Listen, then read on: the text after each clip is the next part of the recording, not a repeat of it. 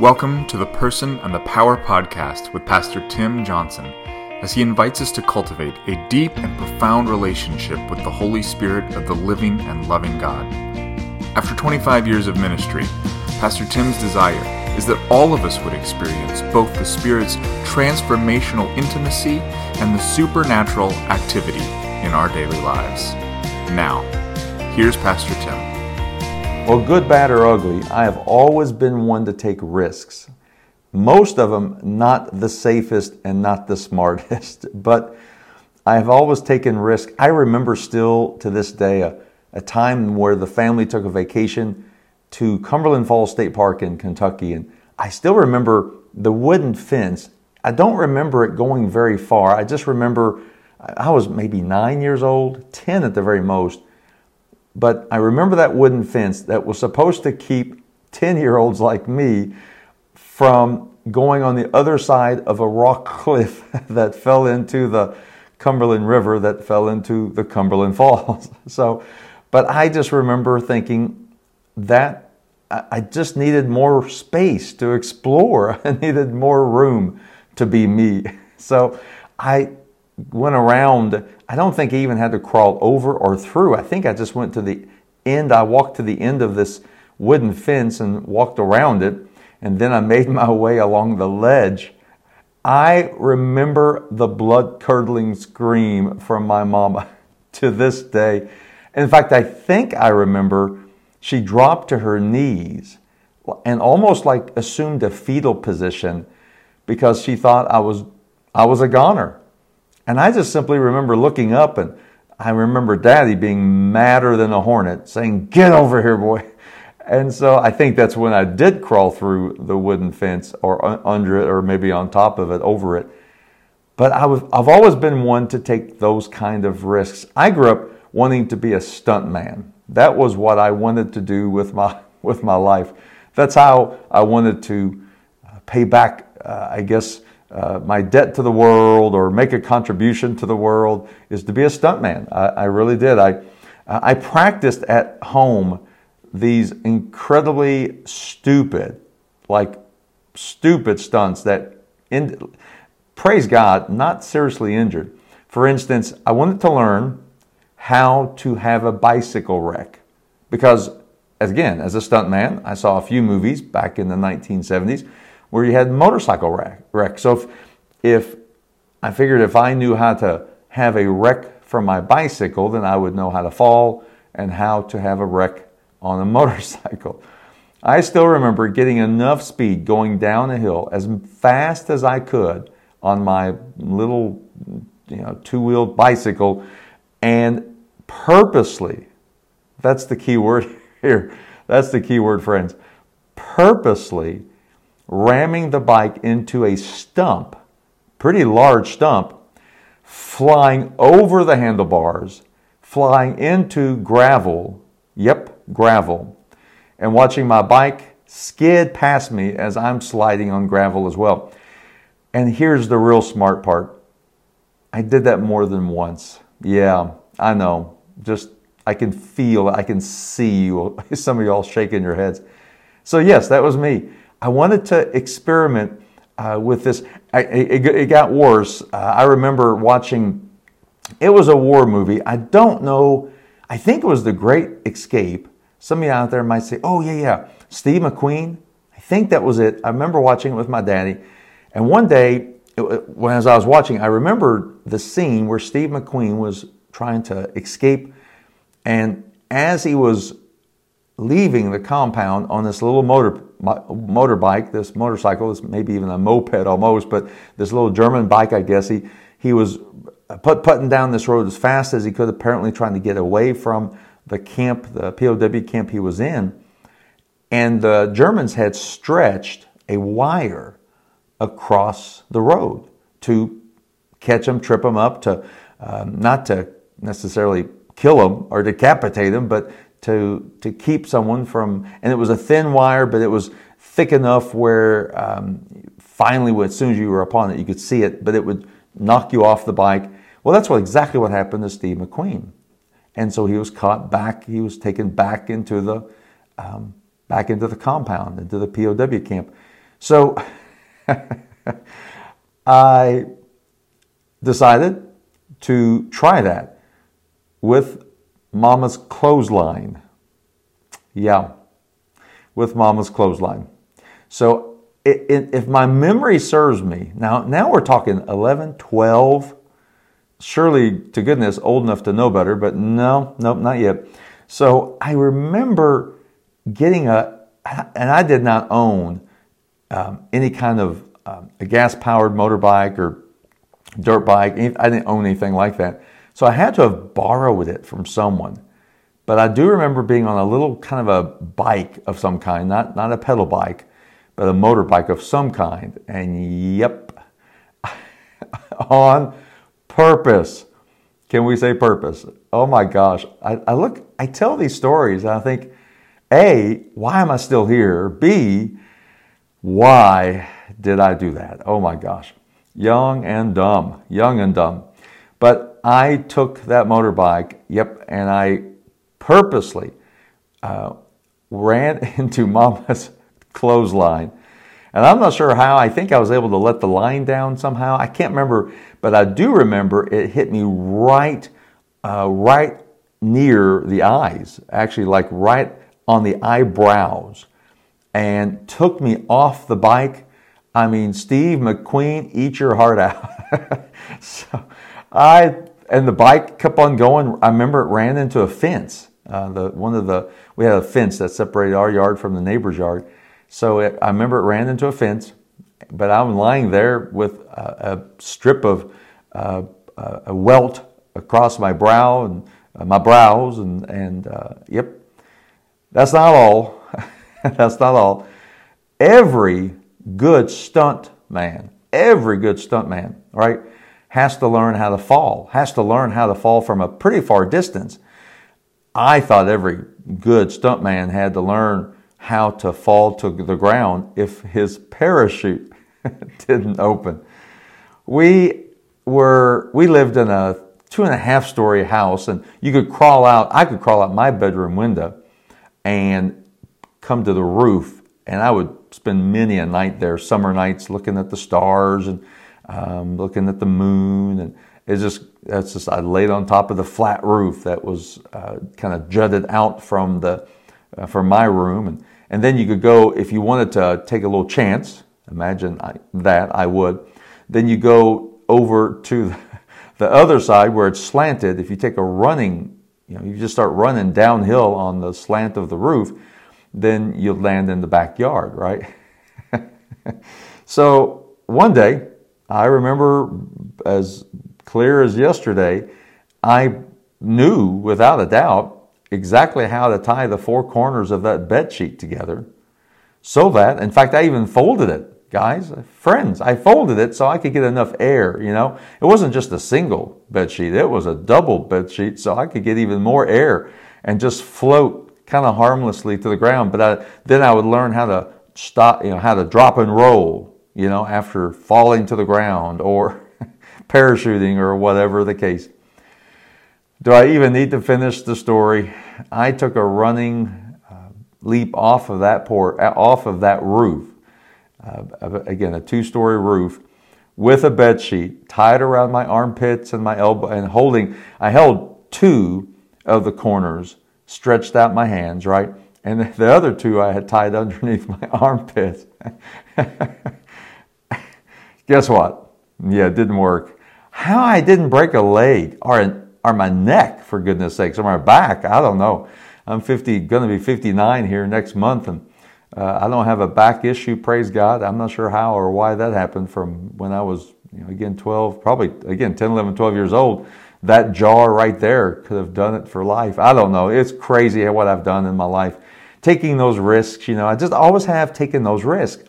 And it continued in high school uh, junior high school, and, and even in the high school, I remember still, now this is junior high, his name was Mr. Bernard, great teacher. I think it was a social studies teacher, great guy. I think it was at TK Stone um, uh, at middle school. And uh, so I was there, uh, and again, seventh grade, maybe eighth grade, something like that. We are heading to lunch, and a friend of mine turned around. He was in front of me. Turned around. We're not supposed to talk in line anyway. But he turned around, whispered, I dare you. Literally, like a double dog dare you. Yep, like like Ralphie on, or who is it with um, where they stick their tongue to the cold flagpole. Somebody's shouting the name right now. I can't think of the name, but but you know you know what I'm talking about.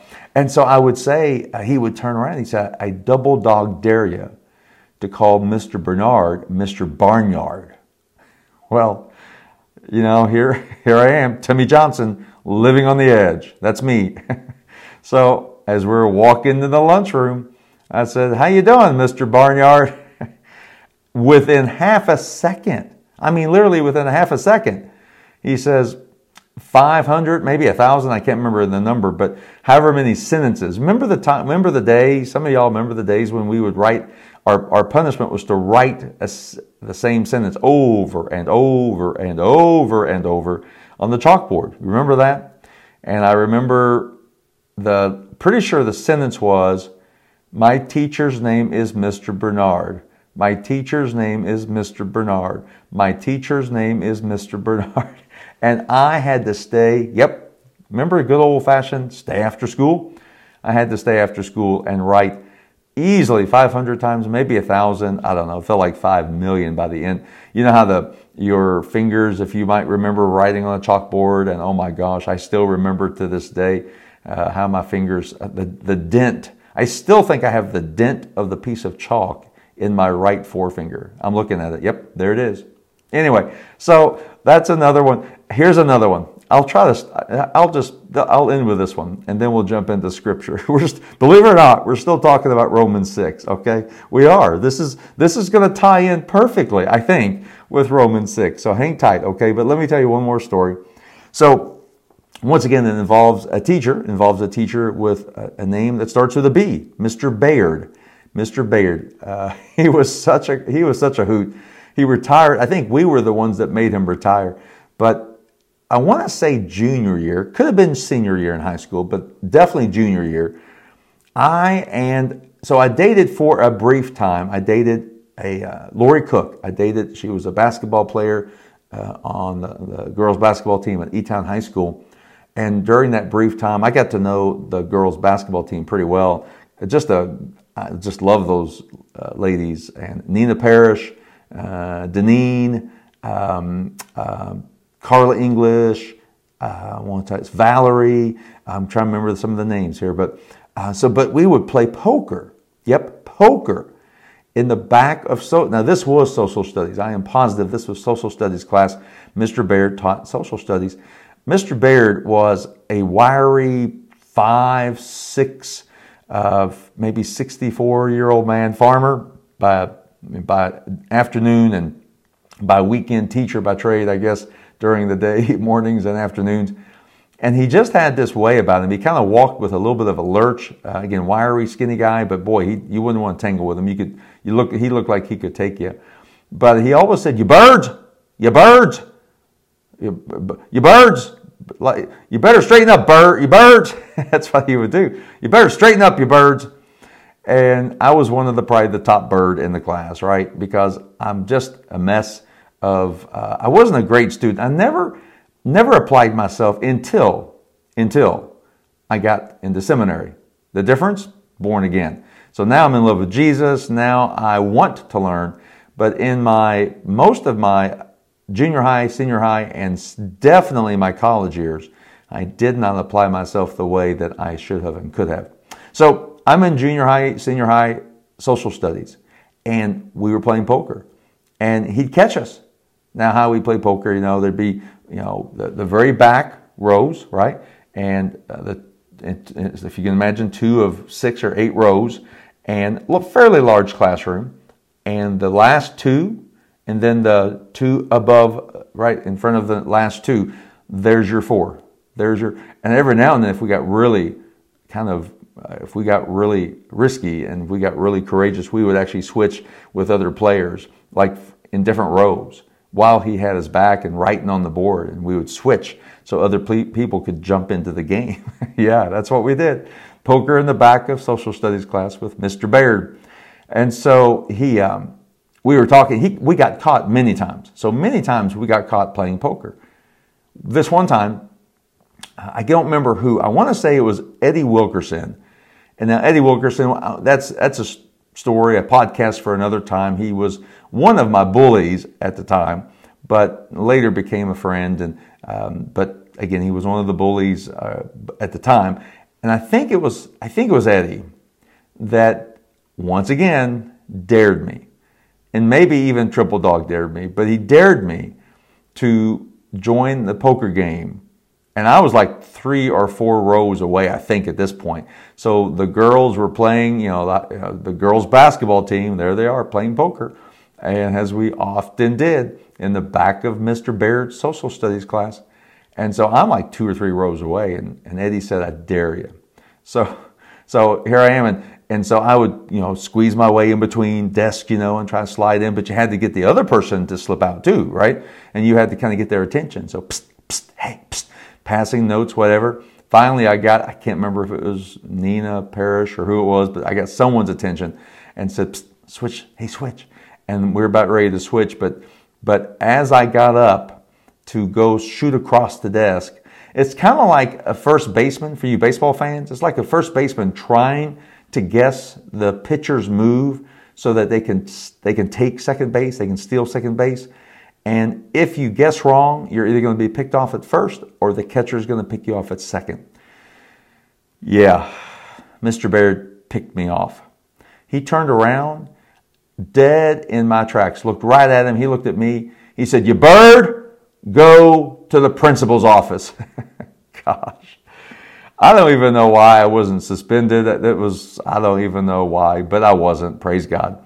I finished high school and uh, somehow or another became a productive citizen in this, in this good old country. Praise be to God because I think born again had a little bit to do with it. So here we are, Romans 6, and here's where all this makes sense. I promised it would make sense, all right?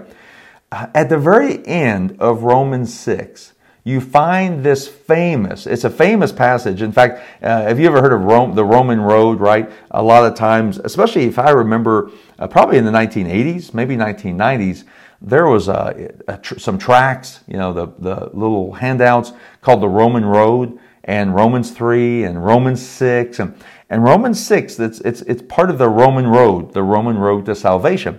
Romans 6 says this, 23, for the wages Somebody say wages. We're going to come to that word. For the wages of sin is death, but the free gift of God is eternal life through Christ Jesus our Lord. Now, we, we stopped off at, at verse 18, and 19, 20, 21, and 22 is kind of a repeat. What Paul does a lot is rephrase this argument. It's so important. It is critically important. You were slaves to your human wickedness, your human nature. Now you're slaves to righteousness because something happened.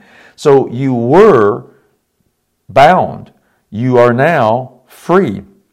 You were doing things that you'd be ashamed of. You are now, uh, you are an instrument. You're using your instrument, uh, instruments of your, of your life, of your tongue, of, of your actions for holiness and righteousness. So he repeats that in a different kind of way, but then this is a new thing he introduces. All right. So this is a new, in fact, one of the first things he, he talks about sin is dead earlier, interestingly, but he says the wages of sin is death.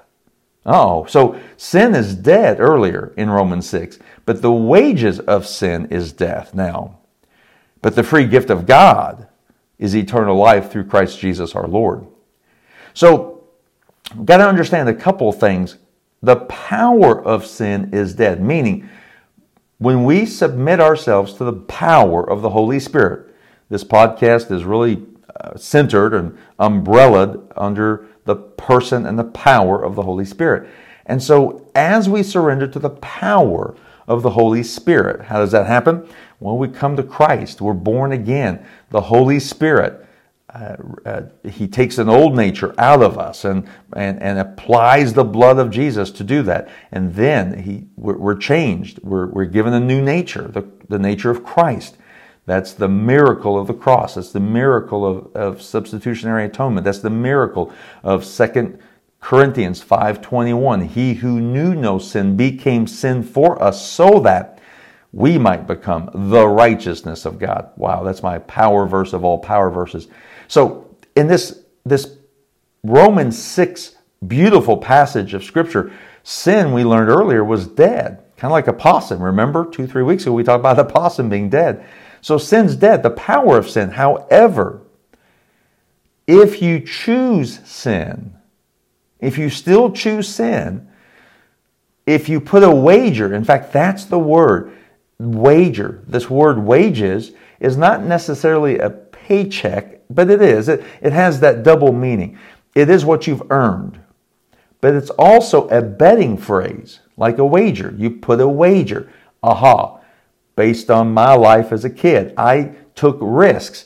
I bet on things. I bet that I could learn how to slam a, a bike into a tree stump and not break my arm. I wagered that I could jump off a two story house with a bed sheet and land safely floating down to the ground. I did not. I wagered that I could uh, get I called Mr. Bernard Mr. Barnyard and not get in trouble. I lost. I wagered that I could switch rows and get into the poker game in the back of Mr. Baird's uh, social studies class, and I lost that wager. I got caught over and over and over. I look back on my life and I, I, I wagered things, I took risks. And this is what this means here. This passage is really kind of almost a, if you could almost put it into a betting parlance uh, where it talks about if you put your life, if you bet your life on sin, even though the power of sin is dead, the consequences of sin, come on, is oh so real. In fact, so real, it's death. Interestingly, isn't it ironic that the power of sin is dead and yet the consequences of sin can still bring death? And that is certainly the truth. And we know that death is to be separation from God forever. And, and, and that, that is what this, these wages are uh, and the wager that we place. So we have to choose. We have to kind of, we have to kind of place a bet, right? We have to place a bet. Are we going to allow sin to have power in, in us? Or are we going to trust in Jesus for another outcome? All right? So, as we wrap up, last couple of thoughts here. I was in seminary when I heard of Pascal's wager. Pascal, Blaise Pascal, 17th century mathematician, philosopher, and he put it basically this way. Now, this is the Kentucky pastor Tim Johnson version of this, but he says this If there is a heaven or hell, we have to choose. You have to wager your life on that.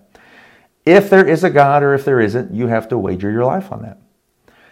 The wager is this if I wager my life that there is a God here right now, and if I wager my life that there is a heaven and a hell, and I live my life trusting in God as if there is a heaven, and at the end of my life, there isn't, there is neither heaven nor hell, I end up in a pile of bones. That's it.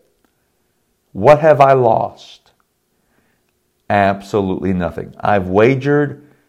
It's a safe bet. Pascal would say that's a safe bet. Or that's a yeah. I mean, you it's it's a safe bet. Now, if on the other hand, flip it, reverse it, there is a God at the end of all this. There is a heaven and a hell, and how I live my life now determines my eternal destiny. But I choose not to live as if there is a heaven and a hell. I bet my life.